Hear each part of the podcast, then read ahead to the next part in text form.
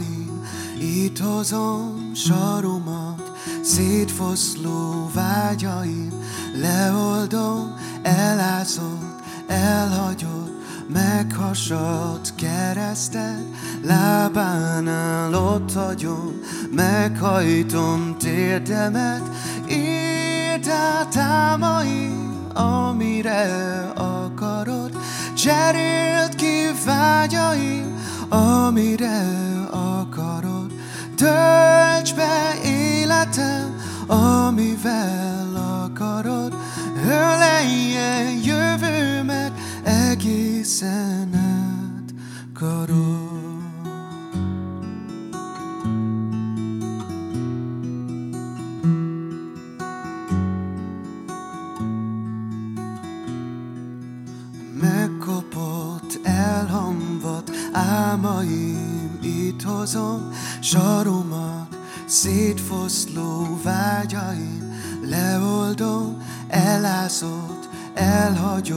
meghasadt keresztet, lábánál ott hagyom, meghajtom térdemet, írd át álmaim, amire akarod, cserélt ki vágyaim, amire akarod, tölts be életem, amivel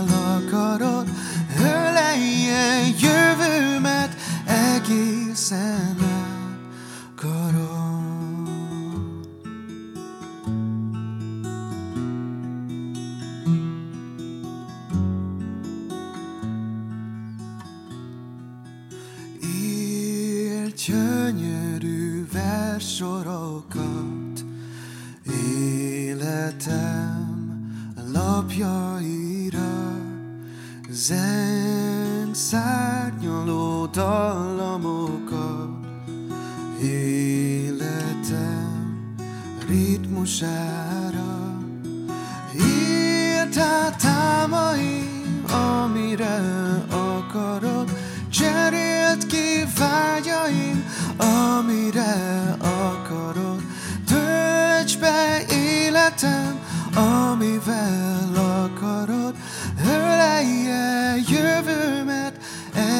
egészen át karod.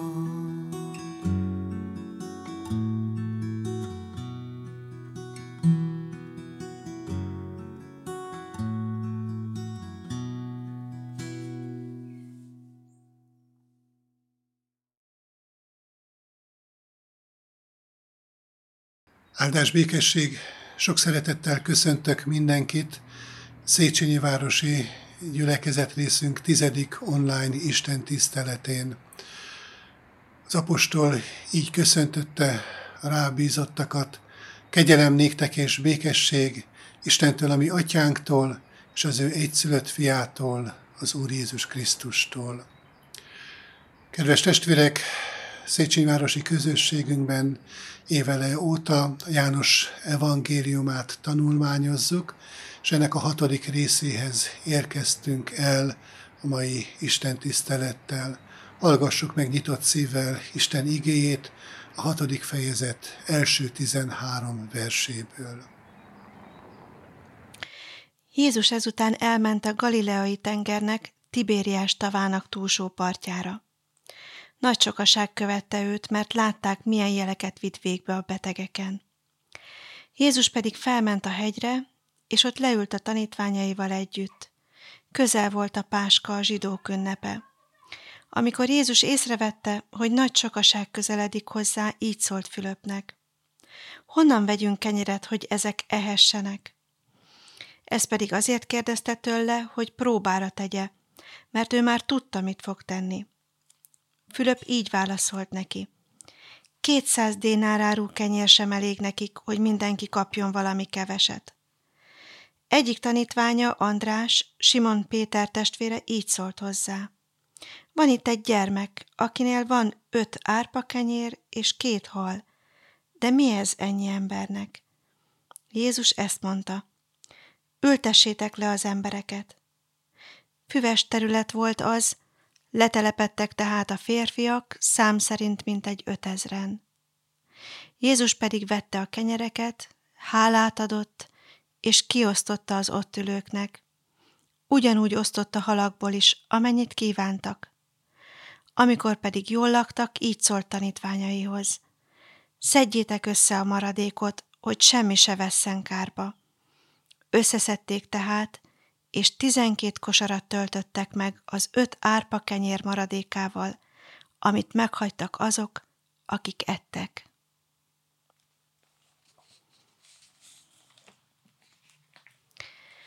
Imádkozzunk! Menje édesatyánk, eljöttünk a Te jelenlétedbe, szeretnénk most megpihenni a Te lábaidnál. Urunk, hálás a mi szívünk, hogy megőriztél minket a mögöttünk lévő időszakban. Még akkor is, hogyha próbákkal teljes volt ez az időszak. Köszönjük, Urunk, hogy Te mind, mind végig velünk voltál. Urunk, olyan jó megpihenni nálad, de kérünk, hogy vizsgálját minket most a Te jelenlétedben, mert hozzuk eléd a mi bukásainkat is, a mi elrontott dolgainkat, a mi kis hitűségünket. Kérünk, Urunk, hogy vedd el ezt tőlünk, tisztíts meg minket, hogy a Te jelenlétedben képesek legyünk megérteni a Te csodáidat, a Te hatalmas dolgaidat. Így kérünk, hogy áldj meg minket. Amen. Jézus egyik csodatétele van előttünk. A csoda egyik sajátossága, hogy nincs rá racionális magyarázat. Az emberi értelem nem tudja megmagyarázni meglévő ismeretei alapján, vagyis irracionális. Ugyanakkor éppen ebben a történetben adatok tömkelegével találkozunk. Két hal, öt kenyér, 200 dénár, 12 telekosár, Más evangéliumokból tudjuk, hogy 50-es és 100-as csoportokba kellett az embereket leültetni. És ne feledjük el azt sem, hogy a végén pontosan 5000 férfi volt jelen jól lakottan. Érdekes, némelyek azt gondolják, a Biblia világa az irracionalitás világa. Azonban a Bibliát nem csak irracionalitás jellemzi, hanem a racionalitás is. Most felolvasott ige szakaszban azt figyelhetjük meg, hogy ebben a történetben találkozik ez a két világ. A racionális, a kézzel fogható, megszámlálható valóság, és az irracionális, vagyis az, ami az emberi elme számára nem érthető, tehát csoda. Nézzük meg a történet néhány mozzanatát ebből a szempontból. Felolvasott bibliai szakaszban azt hallottuk, hogy a tanítványok mesterüknek egy nagyon reális és bölcsnek tűnő tanácsot adnak. Lakatlan hely ez, és az idő már későre jár. Bocsásd el őket, hogy ennivalót vegyenek maguknak. Jézus válasza azonban sokkoló. Ezt mondja a tanítványoknak. Ti adjatok nekik enni hogy próbára tegye őket, Jézus további meghökkentő utasítást ad a tanítványoknak, ültessétek le őket ötvenes csoportokban. Önkéntelenül adódik a kérdés. Enélkül Jézus nem tudott volna csodát tenni? Vagy ha a történet egy másik mozzanatát nézzük, ha nem lett volna ott a két hal és az öt árpa kenyér, nem történik meg a csoda? Ha Jézus mindent megtehet, nyilvánvaló a válasz.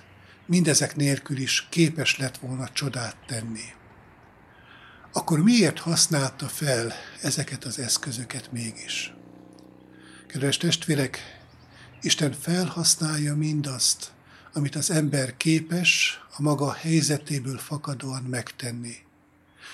Az Úr az emberhez a saját dolgain keresztül közeledik, hogy ne, ne legyen számára idegenné. Ezért lett emberré. A mindennapi dolgokon keresztül mutatja meg minden hatóságát. Kárvin Jánosnak ehhez a történethez kapcsolódó magyarázata szerint három oka volt Jézus kérésének. Az első, csoportokba rendezve az embereket, feltűnőbb a csoda mértéke, hiszen így könnyebben meg lehetett számlálni az embereket.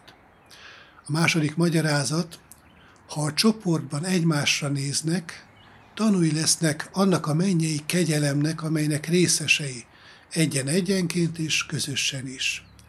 És a harmadik magyarázat Kálvin János szerint itt próbára teszi Jézus a tanítványok hitét, engedelmességét, nevetséges parancsot adva nekik, ennivaló még nincs, de egy lakoma körülményeit kell biztosítani. Kedves testvérek, így van ez ma is.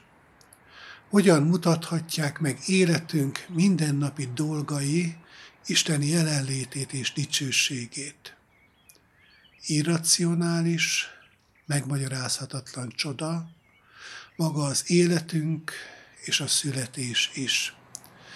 De ne csak fennkölt példákat említsek, vegyünk a mindennapjainkból esetet.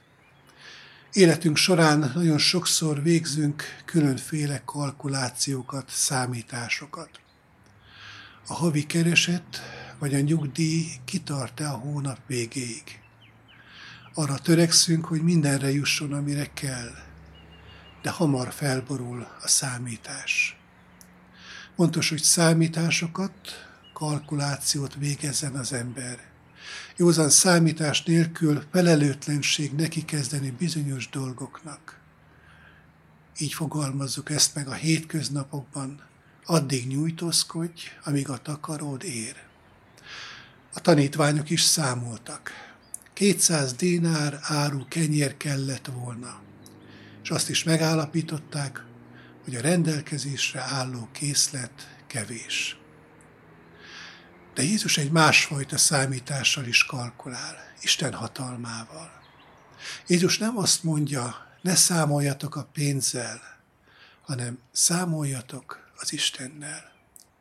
Racionalitás és irracionalitás. Racionális vagy irracionális a keresztény hit. Egyáltalán mi a keresztény hit? Itt vallási iratunk a Heidelbergi KT 21. kérdés felelete adja meg a klasszikus választ erre a kérdésre. Az igaz hit, ismeret, szívbéli bizalom, mely engedelmességben mutatkozik meg. Most, kedves testvérek, a tanítványok életében ezen a ponton akar Jézus előrelépést. Problémával találjátok magatokat szemben? Oldjátok meg. Ti adjatok nekik enni, mondja a tanítványoknak Jézus. Visszafordítja rájuk a felelősséget.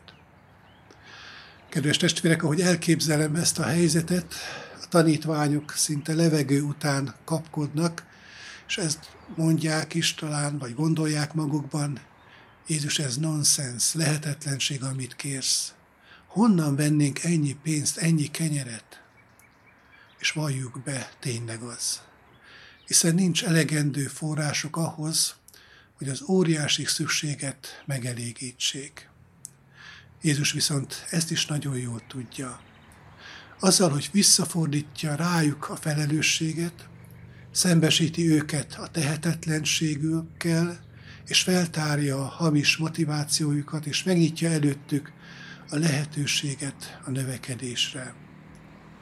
Kedves testvérek, ha nem szembesülünk a korlátainkkal, soha nem fogjuk, fog megnyílni a szemünk mindannak a lehetőségnek a meglátására, amelyet Isten elénk adott. Ha nem éljük át a tehetetlenségünket, ha nem éljük át az félelmes és erőtlen voltát a tehetetlenség érzésének. Ha nem fogunk belelépni mindabba, amire Isten hív minket, és amelyben cselekvésre akar minket késztetni, ha nem ismerjük meg a gyengeségünket, nem fogjuk megismerni Isten erejét. Olyan végül a tanítványok adnak ennek a sokasságnak, vagy Jézus? Ki oldja meg a helyzetet? Kinél történik a csoda? A történet két mozzanatára szeretnék rámutatni, amelyek a tanítványoknak a csodatételbe történő bevonását eredményezik. Az első, hogy nem az történik, hogy Jézus megszaporítja a kenyeret, beleteszik kosarakba, hogy a tanítványok kiosszák. Talán mi magunk is ezt várnánk. Ugyanakkor nem is ülteti le a tanítványokat, hogy nézzék végig, amint ő kiosztja az öt kenyeret és a két halat, amelyek közben megsokasodnak. Így is készségesen lennénk szemlőli a történetnek. Jézus azonban veszi, ami van, hálát ad az atyának, megtöri a kenyeret, a tanítványoknak adja, akik továbbosztják. A lényeg, hogy Jézus általuk viszi végbe a kenyér és a hal megszaporítását. Úgy lesznek részesei a tanítványok a csodának, hogy közben nem látják azt. A csoda a kezeik között zajlik, de úgy, hogy csak a végén szembesülnek megtörténtével, amikor összeszedik a maradékot. A csoda úgy bontakozik ki, Isten erejét úgy tapasztalják meg, hogy engedelmeskednek, hogy cselekednek. A történetet a tanítványok jó tanácssal kezdték, és csodát átvéd, átélve végezték. Kedves testvérek, vajon hányszor van, hogy mi imádságainkban tanácsoljuk Jézust, amikor kollátainkkal szembesülünk. És nem ismerjük fel, hogy ő azért hozott egy bizonyos helyzetbe, hogy ő rá tekintve, hittel, szinte együgyű engedelmességgel magunk oldjuk meg azt. Miben nem mersz belevágni, mert nem látod a forrásokat felsorakoztatva, vagy mert tehetetlenséged lebénít. Imádkozz és hittel cselekedj. De ez a történet messze túlmutat önmagán több vonatkozásban is. Nem régen olvastuk református bibliaolvasó kalauzunk szerint az Ószövetségben élés történetét. Bérsebb a pusztájában Isten megpáradt szolgája, egy reketje bokor alatt megszik, míg Isten angyala fel nem ébreszti, és felszólítja, hogy egyen. A forró kövön sült lángos és a kósó víz elfogyasztása után ember feletti utat tesz meg Illés. 40 nap és 40 éjjel ment a Hórep hegyéhez. Illés rádöbbent ott, abban a csodában, hogy nem csak testi táplálékot kapott, hanem Isten kegyelme, gondoskodó szeretete lett nyilvánvalóvá abban a hétköznapi táplálékban. Világossá lett Illés számára, hogy az ősök Istene nem mond le idős szolgájáról. Olvastam egyszer egy lelkészről, aki orosz hadifogságban félretett egy szelet kenyeret, és ünnepnapon úrvacsorát osztott belőle fogolytársainak. Élve került haza a testet, lelket próbáló nyomorúságból. Elgondolkodtam. Csontá fagyottan, nélkülözve, annak az egy falat kenyérnek milyen lehetett az íze. Vajon átérezték-e a raptársak annak a kenyérnek mennyei voltát? Egy falat kenyér a fogságban. Önző, saját túlélésért mindenre képes emberségét elfeledő személyé tehet. De egy falat kenyér Krisztus erejével átítatva kivezethet a fogságból amint az égből aláhulló manna a pusztaságban tette egykor Mózes népével. Kedves testvérek, ünnepre, pünkösd ünnepére készülünk. Következő vasárnap a terített asztal vár minket. Az egy falat kenyérben és az egy korty borban. A Szentlélek által Jézus maga, a mennyei kenyér, az élet kenyere akar táplálni minket, ha hittel vesszük azokat magunkhoz. Engedjük, hogy csodát tegyen bennünk és közöttünk. De még ennél is tovább akarja Jézus a tanítványok gondolatát vinni, és tovább akar minket is vezetni. Látjuk-e, hogy az a Jézus, aki pihenés helyett odafordul a megviselt, megfáradt, sok nyomorúságtól gyötört sokasághoz, és az egész emberiséghez, ő a jó pásztor, az utolsó idők királya. Felfedezzük-e, hogy a kenyér és a hal, amely tanítványok kezei között szaporodik meg, és aminek ízét maguk is kóstolják, az eljövendő világ előíze. Megértjük-e, hogy ami általunk is történik, annak jele, hogy az áll közöttünk, aki minden hiányt, minden szükséget betölt, aki újjáteremti a világot egy napon, amely nap egy hatalmas lakomáról, a bárány mennyegzőjéről szól.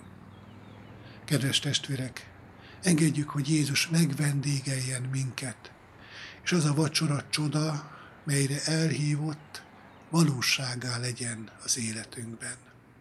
Amen.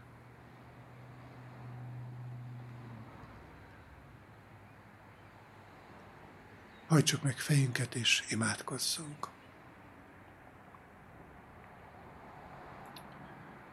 Mindenható mennyei atyánk az Úr Jézus Krisztusban. Hálás a szívünk azért, mert te látod a mi szükségeinket, látod a mi határainkat, látod a mi erőtlenségeinket, látod a mi erőforrásainknak hiányát, de mégis ennek ellenére közel jössz hozzánk, és bátorítasz minket, erősíted a mi hitünket, és arra akarsz indítani mindannyiunkat, hogy merjünk te rád tekintve, benned bízva, olyan dolgokat is hinni, amelyek ebben a világban a törvényszerűségek határán kívül vannak. Urunk, a Te valóságod, a Te világod sokkal több és sokkal nagyobb annál, mint amit látunk, tapasztalunk, amit egyáltalán fölfoghat, fölfoghatunk és megérthetünk. És Urunk, így szeretnénk most Te rád nézni, a Te ígéreteidben bízni, és hinni azt tudunk, hogy minket is táplálni akarsz, mert Te vagy az élet kenyere. Te vagy az, aki mennyei kenyérként alászálltál, hogy mindazokat, akik lelkileg éheznek, mindazok, akik, mint eltévedt juhók a pusztaságban lézengnek, azokat összegyűjtsd, azokat megerősítsd, azokat a te népeddé tedd.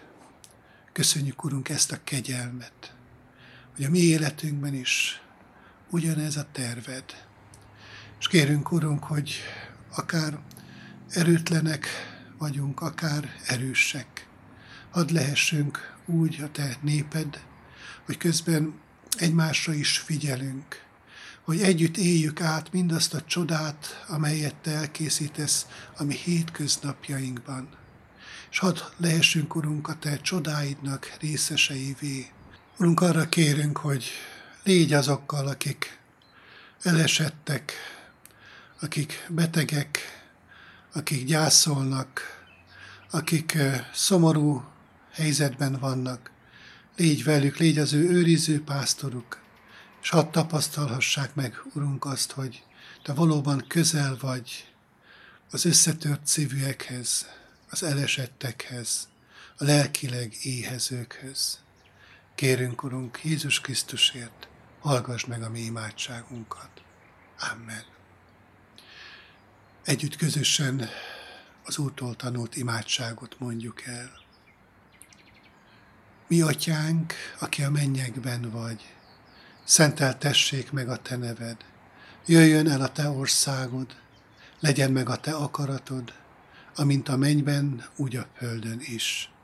Mindennapi kenyerünket add meg nékünk ma, és bocsásd meg védkeinket, miképpen mi is megbocsátunk az ellenünk védkezőknek. És ne vigy minket kísértésbe, de szabadíts meg a gonosztól, mert Téd az ország, a hatalom és a dicsőség mind örökké. Amen. Vegyük Isten áldását, az Istennek békessége, amely minden értelmet felülhalad, őrizze meg szívünket, gondolatainkat az Úr Jézus Krisztusban. Amen. Hallgassuk meg a hirdetéseket. Szeretettel hívunk és várunk minden kedves testvérünket a jövő hét napjain online pünkösd előkészítő sorozatunkra, melynek címe a Szentlélek ajándékai. A sorozat minden nap 17 órától a gyülekezet Facebook oldalán tekinthető meg. Egyházközségünk elnöksége értesíti a gyülekezet tagságát és minden érdeklődőt, a Kecskeméti Református Egyházközségben május 31-én pünkösd vasárnap az úrvacsorás alkalmakkal indulnak újra Isten tiszteleteink. Első ütemben a következő helyszíneken tartunk ünnepi alkalmakat. 9 órai, 11 óra és délután 6 órai kezdettel a belvárosban, az új kollégium dísztermében lesz ünnepi, pünkösdi istentisztelet. Fél tíztől Széchenyi városban, a Szentgyörgyi Albert középiskola aulájában ismét tartunk istentiszteletet. Szeretettel várunk mindenkit erre az alkalomra is. Háromnegyed tíztől vasárnap katonatelepen, református templomban szintén urvacsorás istentisztelet lesz. Szeretettel hirdetjük, hogy a Kecskeméti Református Egyházközség Széchenyi Városi Közössége 2020. június 1-én, tehát pünkösd másodnapján a Benkó Zoltán Szabadidőközpontban, Domnál, fél tíz órai kezdettel család és gyülekezeti napot szervez, szabadtéri zenés istentisztelettel. Lesz közösségi játék, bográcsozás, grillezés és közös ebéd. Az alkalom délután kettő óráig tart. Nagy szeretettel mindenkit várunk erre a szabadtéri Isten tiszteletre.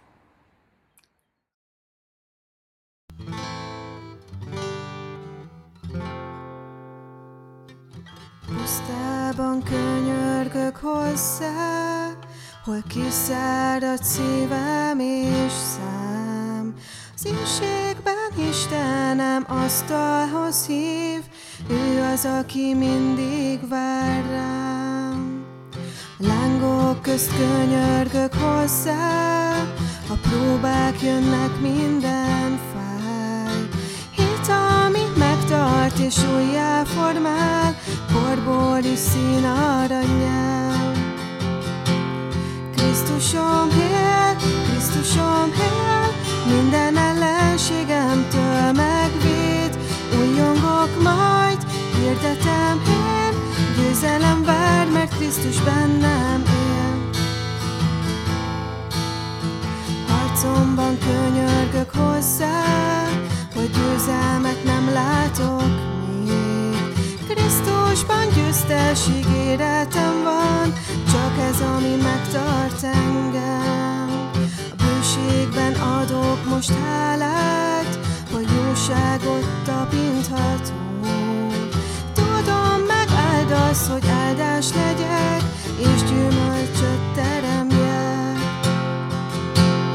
Krisztusom hél, Krisztusom hél, minden ellenségemtől megvéd, újongok majd, hirdetem én, győzelmet vár, mert Krisztus bennem él. Téljön vagy nyár, történjen bármi, van okunk áldani őt,